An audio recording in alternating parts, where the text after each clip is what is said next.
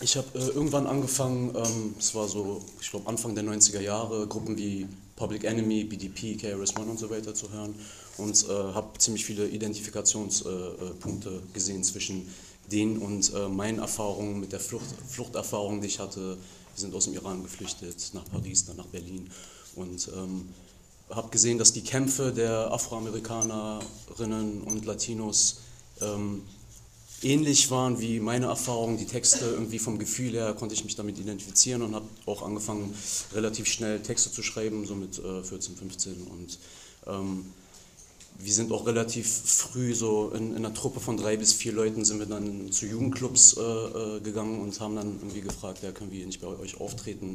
Äh, wenn ihr uns umsonst reinlässt, dann würden wir ein bisschen äh, Rappen und Unterhaltung machen und so weiter. So hat es dann angefangen. Und ähm, genau, mittlerweile ist es so, ich habe, ähm, glaube ich, vier Alben aufgenommen, irgendwie zwei persischsprachige Alben, ein deutschsprachiges Album.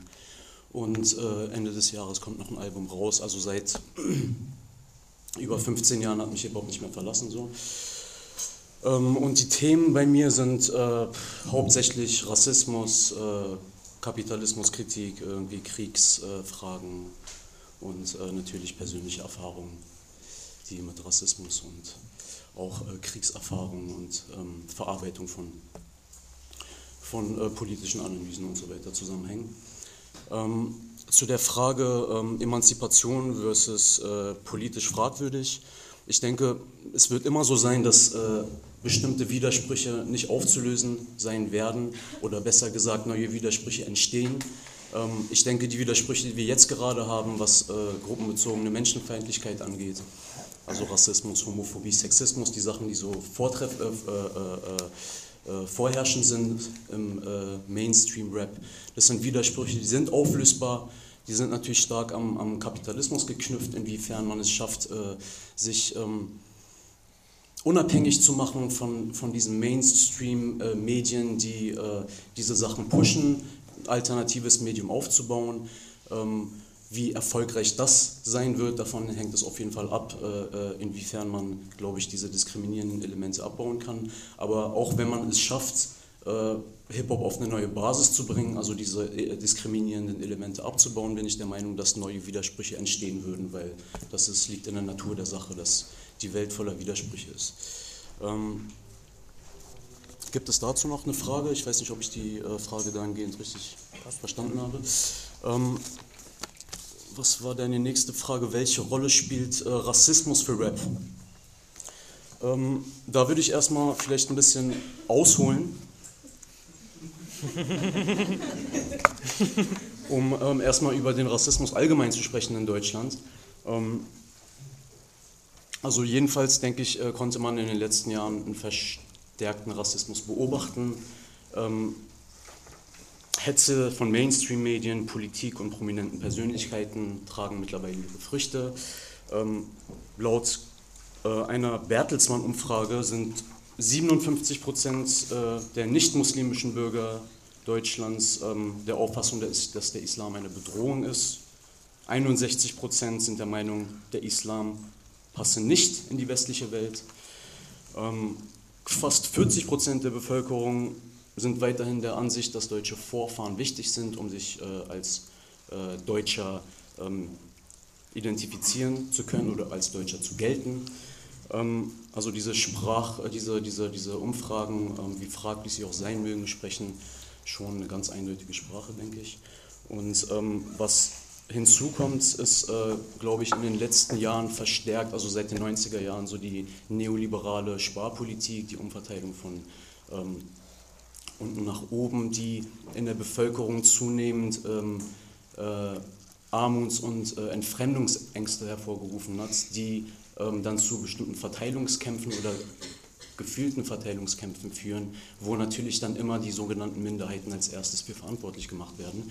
Insofern, glaube ich, spielt die zunehmende Armut in Deutschland auch eine Rolle äh, äh, oder hat einen Beitrag dazu geleistet, den Rassismus insgesamt zu verstärken. Ähm, die Blut- und Bodenideologie habe ich gerade schon angesprochen. Die äh, treffe ich auch sehr häufig an in Schulen, wo ich äh, äh oft äh, Rap-Workshops gebe oder Antidiskriminierungsworkshops, dass das in den Jugendlichen sehr stark verinnerlicht wurde. Dieses, okay, äh, wenn wir keine deutschen Vorfahren haben, dann sind wir auch keine Deutschen. Also selbst von den Jugendlichen mit sogenanntem Migrationshintergrund ist diese Blut- und Bodenideologie stark verinnerlicht worden. Von den weißen Schülern äh, brauchen wir nicht zu reden, da ist es äh, ähnlich. Ähm, ja, also in den 90er Jahren hatten wir ja die Anschläge äh, äh, in Rostock, äh, Solingen, Mölln und so weiter. Also es ist nicht so, dass jetzt die, die, der verstärkte, verstärkte Rassismus was Neues wäre. Aber ähm, es ist schon so, dass man, glaube ich, davon sprechen kann, dass seit den 90er Jahren der Rassismus sehr viel stärker geworden ist als davor, seit 1945. Ja. Ähm, es gab mindestens 182 äh, Opfer rechtsextremer Gewalt von 1990 bis 2011, das sind konservative Zahlen. Ähm, dann hatten wir die NSU-Morde, wir hatten den Mord an äh, Uri Jallo, ja, der äh, im Gefängnis äh, ermordet worden ist von äh, Polizisten in Dessau, 2005 war das. Dann ähm, hatten wir den Mord an Marwa El-Sherbini äh, im Gerichtssaal in Dresden und äh, zuletzt natürlich AfD und Pegida, die, ähm, glaube ich, stark diese äh, rassistischen Strömungen widerspiegeln, die vorherrschen. Ähm, frappierende, noch zwei frappierende Zahlen auf jeden Fall. Also im Vergleich zum Vorjahr hat sich die Zahl der Übergriffe auf Asylunterkünfte mindestens verdreifacht und es gibt jede Woche drei Angriffe auf Asylunterkünfte. Ich glaube, ähm, Mehr muss ich nicht mehr sagen. Also ich habe schon den Eindruck, glaube ich, und den teile ich mit einigen Leuten, dass äh, der Rassismus in Deutschland noch nie so stark war wie seit dem Zweiten Weltkrieg momentan. Ähm, das so, um, um jetzt das Ganze ein bisschen gesellschaftlich zu verorten. Ähm, Rap ist natürlich immer ein Spiegel der Gesellschaft ja, und gleichzeitig ein Indikator dafür, was für, für Stimmungen in der Gesellschaft vorherrschen. Ähm, insofern glaube ich schon, dass ähm, man sagen kann, dass äh, zumindest im Verhältnis ähm, zur Geschichte, zur deutschen Rap-Geschichte, ähm, nationalistische, chauvinistische, rassistische, lokalpatriotische Tendenzen innerhalb äh, des deutschen Raps heute vielleicht stärker waren als je zuvor in der Geschichte des deutschen Raps. Und auch im Vergleich zu anderen Ländern würde ich sagen, ich kenne persönlich keine andere Szene weltweit, wo äh, rechte Tendenzen, also sei es konservative, rassistische, patriotische Tendenzen so stark vorhanden sind. In der Mainstream-Rap-Szene sowohl, äh, sowohl, als auch in äh, dem Untergrund. Ja? Also wenn ich sie zum Beispiel vergleiche mit der französischen Szene, mit der englischen Szene, mit der US-Szene, da ähm, kenne ich keine annähernd so starke Rechte, es müssen keine äh, äh, äh, neonazistische Tendenzen sein, es reichen ja irgendwie konservative oder äh, einfach rechte Elemente. Dass diese so stark im Mainstream vorhanden sind, äh, sehe ich in keiner anderen Szene. Ein paar Beispiele vielleicht. Ähm, Du hattest ja schon zwei Beispiele genannt. Also einmal äh, Afrop, der hat sich mittlerweile, habe ich gehört, äh, äh davon distanziert, dass er für die CDU äh, Werbung gemacht hat. Das hat er damals im Zusammenhang mit ähm, äh, dem Urhe Urheberrecht gemacht, dass er gesagt hat, die setzen sich am stärksten für seine Urhe Urheberrechte ein und deswegen hat er die unterstützt im Wahlkampf. Mittlerweile ist es anscheinend nicht so, ich weiß es nicht. Ähm, wen hattest du noch angesprochen? Ähm, Bushido. Bushido, genau, der hat ähm, 2011 war das, glaube ich, hat er den Integrationspreis angenommen äh, ist natürlich fraglich, als jemand, der hier geboren äh, wurde und hier aufgewachsen ist, einen Integrationspreis anzunehmen. Ich glaube, da muss ich euch nichts zu erzählen. Ähm, und er hat äh, in der Tat äh, die AfD ähm, unterstützt im Wahlkampf. Ja. Ähm, wen gibt es da noch? Dann gibt es zum Beispiel im Untergrund gibt's, äh, einen offensiv neonazistischen Rapper namens Max Damage, der war früher Stalinist und mittlerweile ist er Neonazi. Dann gibt es ähm, zum Beispiel Harris, ja, der mit nur einem Augenblick ähm, sich für Abschiebung äh, äh, äh, eingesetzt hat und ähm, die Leute dafür kritisiert hat, dass sie nicht äh, gut genug Deutsch sprechen, obwohl sie seit über zehn Jahren hier leben. Also so ganz klassische rechtskonservative ähm, Ideologien hat er vertreten in seinem Song. Ähm, Sido ähm, hat Harris verteidigt in einem Interview und äh, auch Sarazins Thesen, außer diese, diese Gengeschichte, bis dahin ist er mitgegangen. Ähm, was auf jeden Fall, glaube ich, noch auffallend ist, was Rassismus angeht, äh, im, im, deutschen Web oder Patriotismus zumindest, sind äh, so diese typischen lokalpatriotischen Elemente, wie irgendwie äh, das ähm, Ur-Berliner ähm, oder Ur-Hamburger was gegen Zugezogene haben ja, und äh, irgendwie diese Art von Lokalpatriotismus gegen Schwaben oder was auch immer. Das ist auf jeden Fall auch, glaube ich, bezeichnend für eine ganz bestimmte Weltanschauung. Ich meine, man kann dazu äh, differenziert, äh, differenzierter Meinung sein, so, aber es, ich glaube so, dass schon dieses irgendwie ähm, zugezogene dann äh, problematisch ist für viele Berliner, die dann auch Überfremdungsängste und so weiter sehen. Ähm, ja, soweit zum ähm, Rassismus der Mehrheitsgesellschaft oder zu rechten Tendenzen. Natürlich hat sich das auch wiederum ausgewirkt auf die ähm, Menschen mit sogenanntem Migrationshintergrund. Da kann man auch verstärkt irgendwie die Tendenz, glaube ich, erkennen, dass äh, Leute mit türkischem, arabischem ähm, iranischen, albanischen, jugoslawischen Migrationshintergrunds auch stärker auf ihre Identität zurückgreifen. Das kann man anhand von Fahnen irgendwie sehen, die in Videos gezeigt werden und so weiter. Und das ist auch wieder meiner Meinung nach eine Reaktion auf der verstärkte Nationalismus innerhalb der Mehrheits Mehrheitsgesellschaft und der äh, verstärkten rassistischen Tendenzen auch. Ähm, ich würde es aber auf jeden Fall nicht als rassistisch bezeichnen, auch nicht in, in den Extremformen, weil ich schon der Meinung bin, dass Rassismus immer äh, in der Mehrheitsgesellschaft äh, festzusetzen ist und bei denjenigen, die auch die Schlüsselposition, die Machtposition innehaben. Also man kann gerne von Deutsch, Deutschlandfeindlichkeit oder Deutschenfeindlichkeit reden,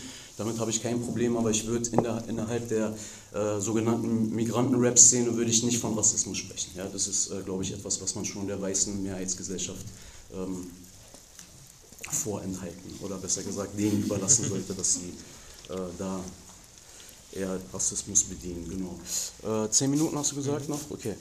Dann komme ich noch zur Rolle von Rap 2015. Ähm, vorher würde ich gerne noch ein bisschen ähm, zum politischen Rap was sagen. Ähm, wir sind ja hier auf einer explizit politischen Veranstaltung. Ich glaube, so politischer Rap ist hauptsächlich äh, anzutreffen in der linken oder radikalen Linken und in der äh, äh, rechtsextremen Szene. Also mir sind keine explizit politischen Rapper bekannt aus dem konservativen oder liberalen Lager. Vielleicht fällt dir da irgendwas zu ein.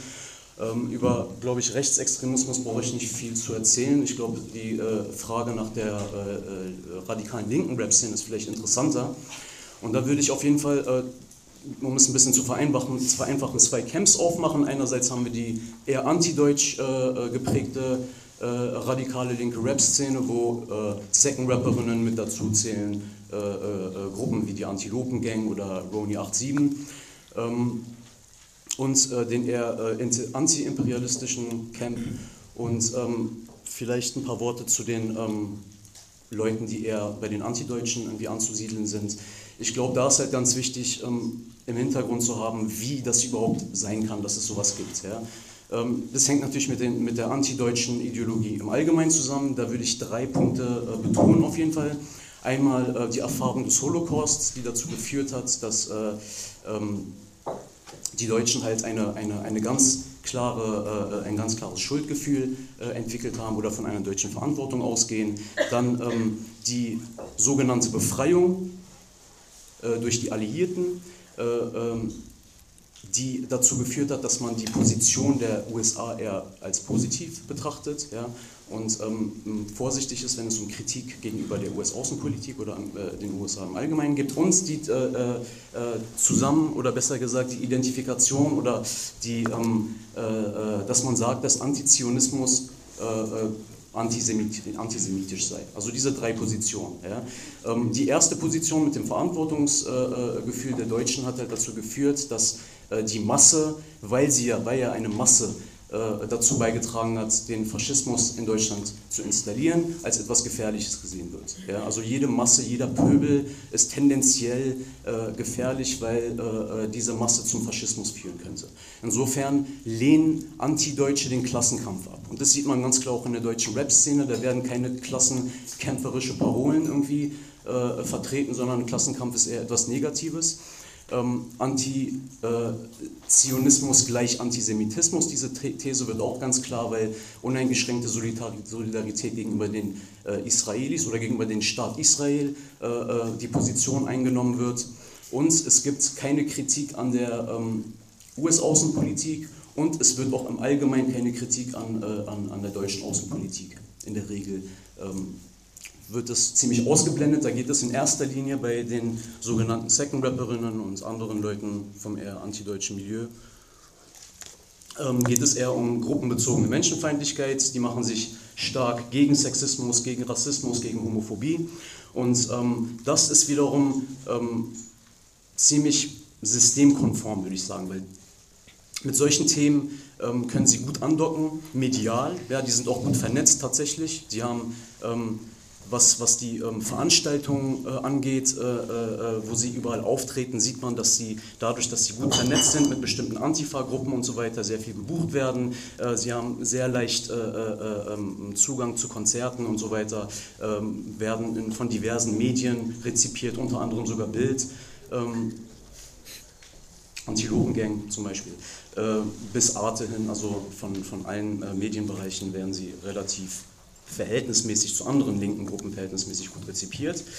Ähm, Genau, das äh, äh, vorerst jetzt irgendwie zur antideutschen Rap-Szene.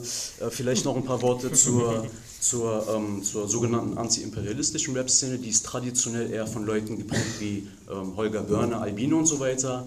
Äh, die sind sehr viel weniger populär als äh, die äh, sogenannte oder eher antideutsch geprägte Rap-Szene. Ähm, aber in den letzten Jahren kann man halt eine sehr interessante Entwicklung beobachten, dass ähm, Rapmusik sehr viel, politische Rapmusik sehr viel populärer geworden ist. Auch innerhalb der, der Mainstream-Rap-Medien, also sowas wie 16 Bars und hiphop.de fängt an, politische Rap-Songs zu spielen. Das hängt natürlich damit zusammen, dass in, in der Bevölkerung auch viel mehr ähm, Bedarf nach politischem Rap da ist, aufgrund der sich verschärfenden sozialen Situation. Also ähm, sehen auch die, die, die äh, Mainstream-Rap-Medien, dass man damit die Abonnentenzahlen erhöhen kann, dass man damit Geld machen kann und deswegen wird es auch attraktiv für diese Medien.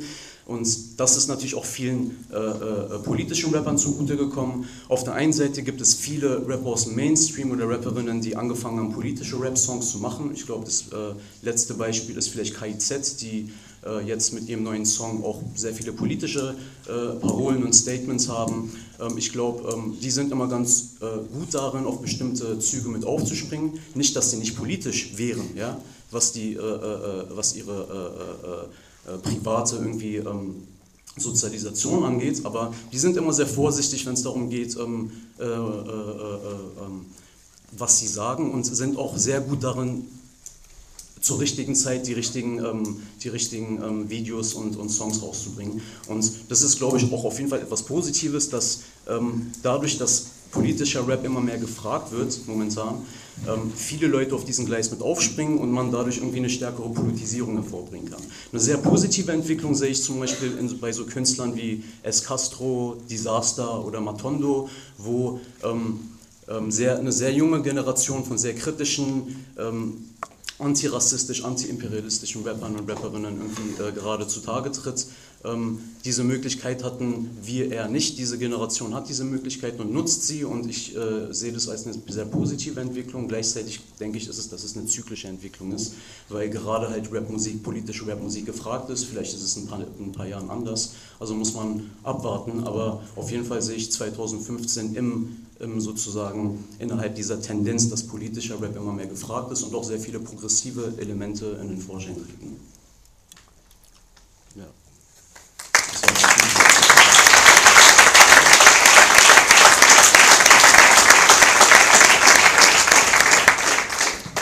Danke, KW. Ähm, jetzt kommen wir zu Markus Steiger. Ich muss dich an einer Stelle korrigieren. Es gibt konservativen Hip-Hop und zwar hat die Berliner Polizei einen Werbesong, falls du das vielleicht mitbekommen hast. Ähm, da gibt es vielleicht auch neuere Tendenzen. Ja, ich meinte, ich meinte auch in erster Linie irgendwie so Leute aus dem konservativen und liberalen Lager, die halt explizit politischen Rap machen, wie halt Leute aus dem linken oder rechtsradikalen äh, äh. Lager, die halt wirklich nur politischen Rap machen. Aber vielleicht etabliert sich das ja.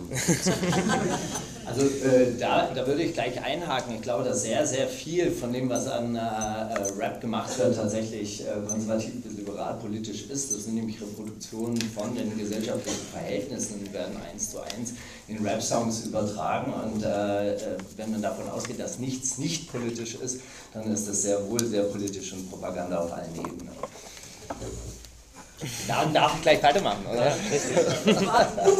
Ja, ich äh, äh, würde gerne natürlich äh, äh, zu Beginn gleich mit ein paar Mythen aufräumen. Also, was der äh, äh, Genosse Anton hier gesagt hat über den verklärten Blick, den er auf Hip-Hop hat als soziale Bewegung. Also, man muss von vornherein mit einbeziehen, dass eine der ersten Hip-Hop-Bands, die relevant und auf Platte veröffentlicht haben, die Sugar Hill Gang, eine gecastete Boygroup war. Ja, die haben sich die Texte zusammengeklaut. Da gibt es große Geschichten von Grandmaster Cass, dem das Reimbuch gestohlen wurde und die Reime tauchten dann auf bei der Sugar Hill Gang. Und äh, Julia Roberts hat es einfach, äh, Sylvia Roberts, entschuldige. die andere war ja Prostituierte. Ähm, die Sylvia Roberts, die war Labelbesitzerin und hat äh, ein Label gehabt äh, namens Sugar Hill Gang und dort, äh, nee, Sugar Hill Records und dort hat sie die Sugar Hill Gang aus der Taufe gehoben und die haben dann äh, ihre zusammengeklauten Texte zum, ähm, zum, Vorschein äh, zum Vortrag gebracht und auch dort ging es schon am Anfang um die Erfüllung kapitalistischer Träume, nämlich er träumt davon, dass er einen Farbfernseher besitzt, was Anfang der 80er Jahre noch ein Novum war, um die Knicks äh, Basketball spielen zu sehen. Ja? Will ich einfach nur darauf äh, hinweisen, diese Sozialarbeiterromantik, mit der man auf Hip-Hop zugehen kann und sagen kann, das ist die Musik der Unterdrückten, die ist halt nur bedingt wahr. Ich muss zugeben, mein Zugang zu Hip-Hop war genau der gleiche. Ja? Ich habe gedacht, das ist eine, äh, die Musik der Unterdrückten. Ich habe mich für tatsächlich ganz früh, ist mir neulich in, im Rahmen einer Dokumentation aufgefallen, ich habe mich ganz früh für Indianer interessiert und zwar so wie man sich als Zwölfjährige für Indianer interessiert und dann halt äh, immer mehr Literatur äh, dazu gelesen und auch tatsächlich dann, äh, dann auch auf diese äh, Befreiungskämpfe oder auf diese Kolonialisierung gestoßen und auch, auch also dann auch das so als Bürger Rechtsbewegung äh, wahrgenommen oder als kämpfende Bewegung. Dazu, darüber bin ich dann zur schwarzen Bürgerrechtsbewegung gekommen und deshalb hat mich das, was ich bei Hip-Hop gesehen habe, tatsächlich auch immer fasziniert. Gleichwohl bin ich auf Hip-Hop auch äh, äh, ähm, äh, gestoßen, damals 1984 mit Hilfe einer Bravo Sonderedition, die Bravo Hip-Hop Sensation hieß.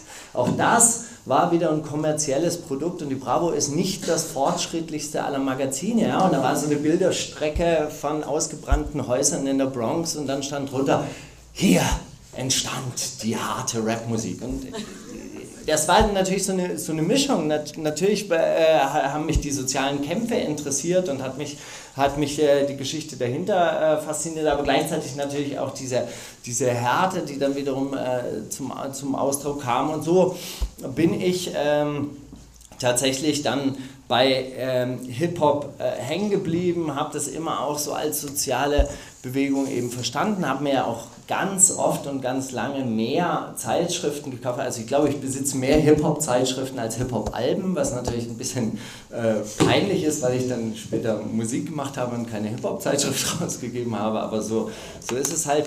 Und ähm, und äh, ich habe irgendwann mal einen, einen großen Thementag bei Radio 1. Irgendwann mal habe ich dann angefangen, äh, äh fürs Radio zu arbeiten. Also über, über Uniradio bin ich dann äh, zu einem Praktikum bei Radio 1 äh, gekommen und habe dort einen Hip-Hop-Thementag vorgeschlagen.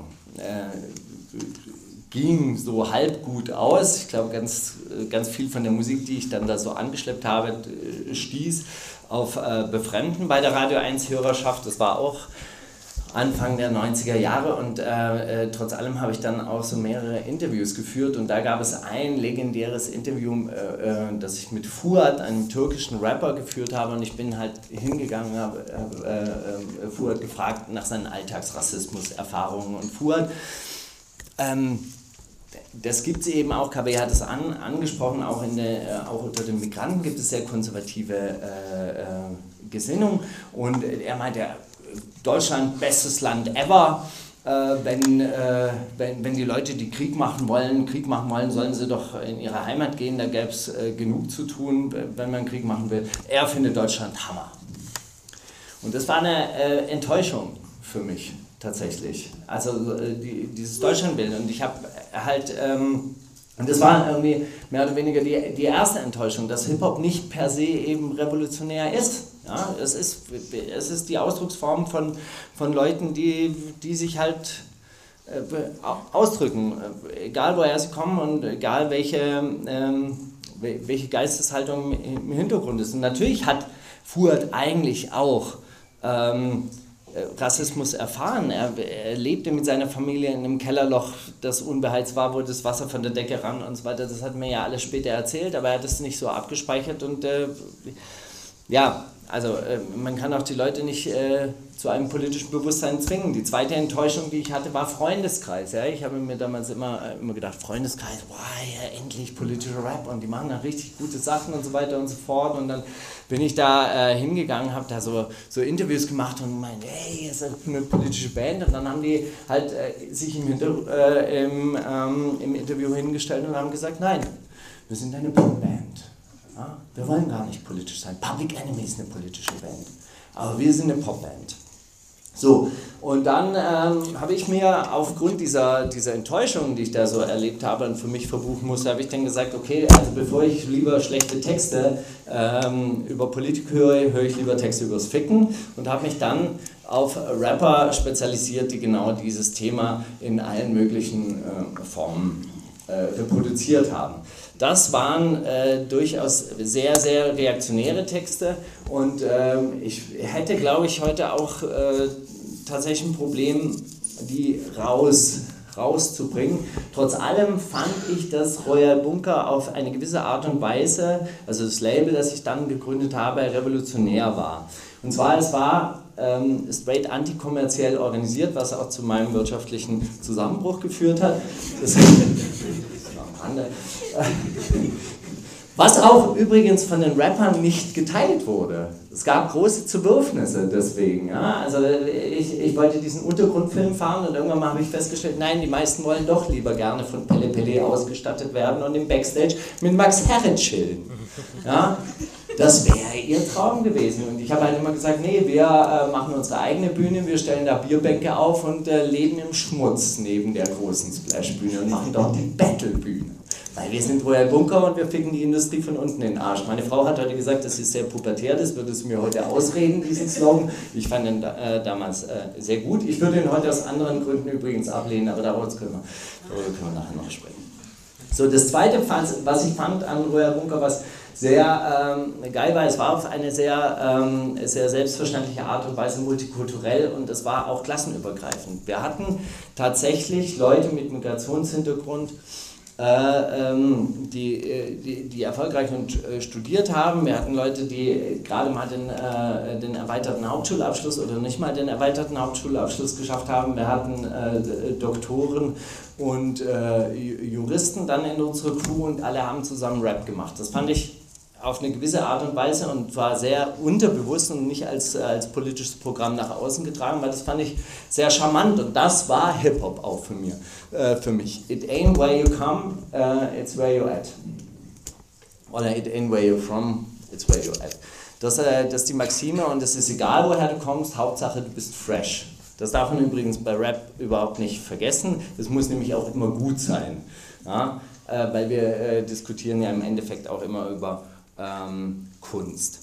Das äh, Dritte, was ich für mich, das äh, äh, drang nicht so sehr nach außen, es war aber immer sehr diskursfördernd. Ich habe also die Texte schon mit den Leuten besprochen und auch die ganz krassen und habe sie, ähm, hab sie darauf hingewiesen, dass es nicht cool ist, die ganze Zeit äh, Homosexuelle verbrennen zu wollen und, und so weiter. Und ich glaube auch, die schlimmsten Ausfälle sind dann auch verhindert worden und es gab permanent eine Diskussion.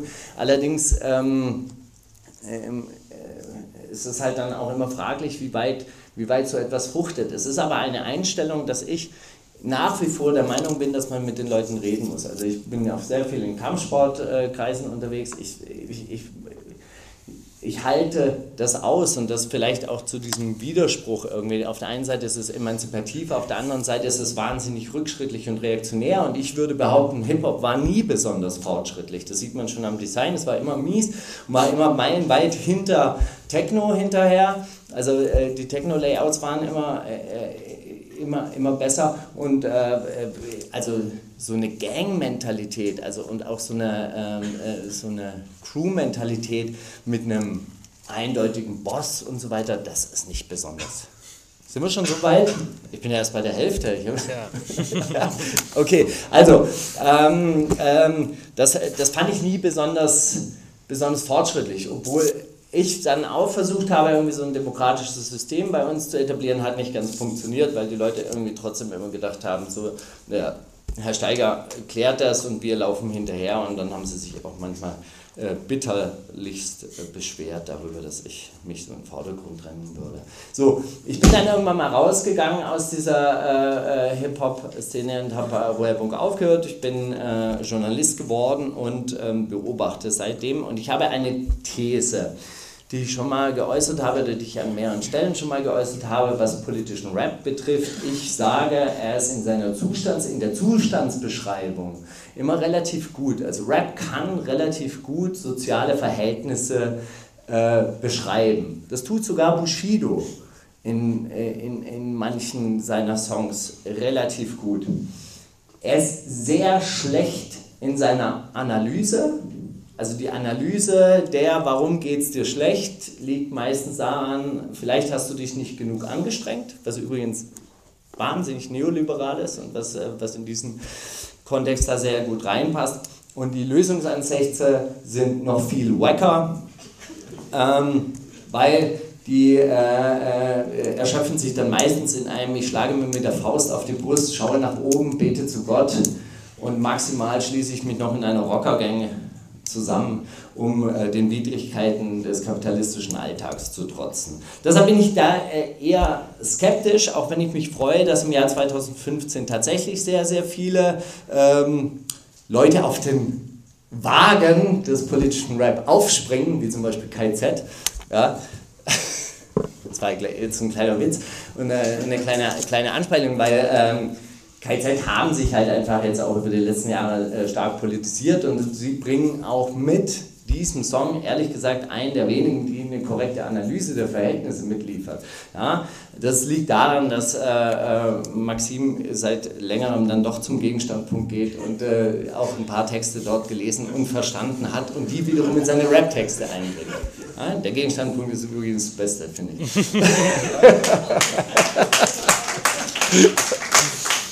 So, abschließend.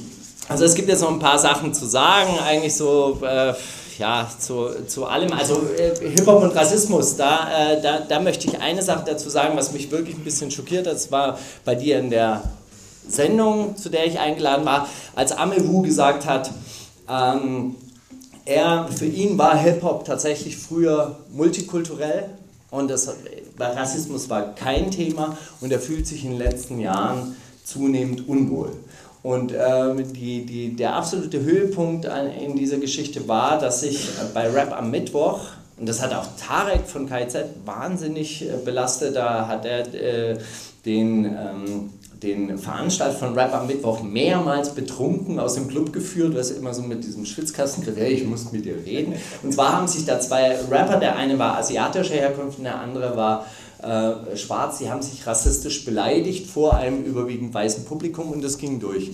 Und alle haben äh, gelacht und äh, geklatscht. Und das, äh, das, das würde ich sagen, das ist, ist neu, genauso wie der verbreitete Nationalismus, der, der auch neu oder wieder aufgetaucht ist im äh, deutschen Rap. Und das sind so Sachen, die, die beobachte ich doch schon mit sehr großer Sorge, würde aber an, an dieser Stelle KB auch recht geben. Das sind natürlich Tendenzen, die in der Gesellschaft vorkommen und die dort äh, reproduziert werden. Genauso wie der Selbstoptimierungswahn eines Kollega, äh, der, der Ich-AG-Mentalität dieser Gesellschaft. Also du bist deines Glückes Schmied, du musst dich verändern, du musst dein Mindset richtig machen, du musst deinen Körper stehlen, du musst ihn auf Vordermann bringen und dann kannst du auch diese kampfbereite Adonis-Maschine werden, die, diesem, die dieser freien Marktwirtschaft gewachsen ist.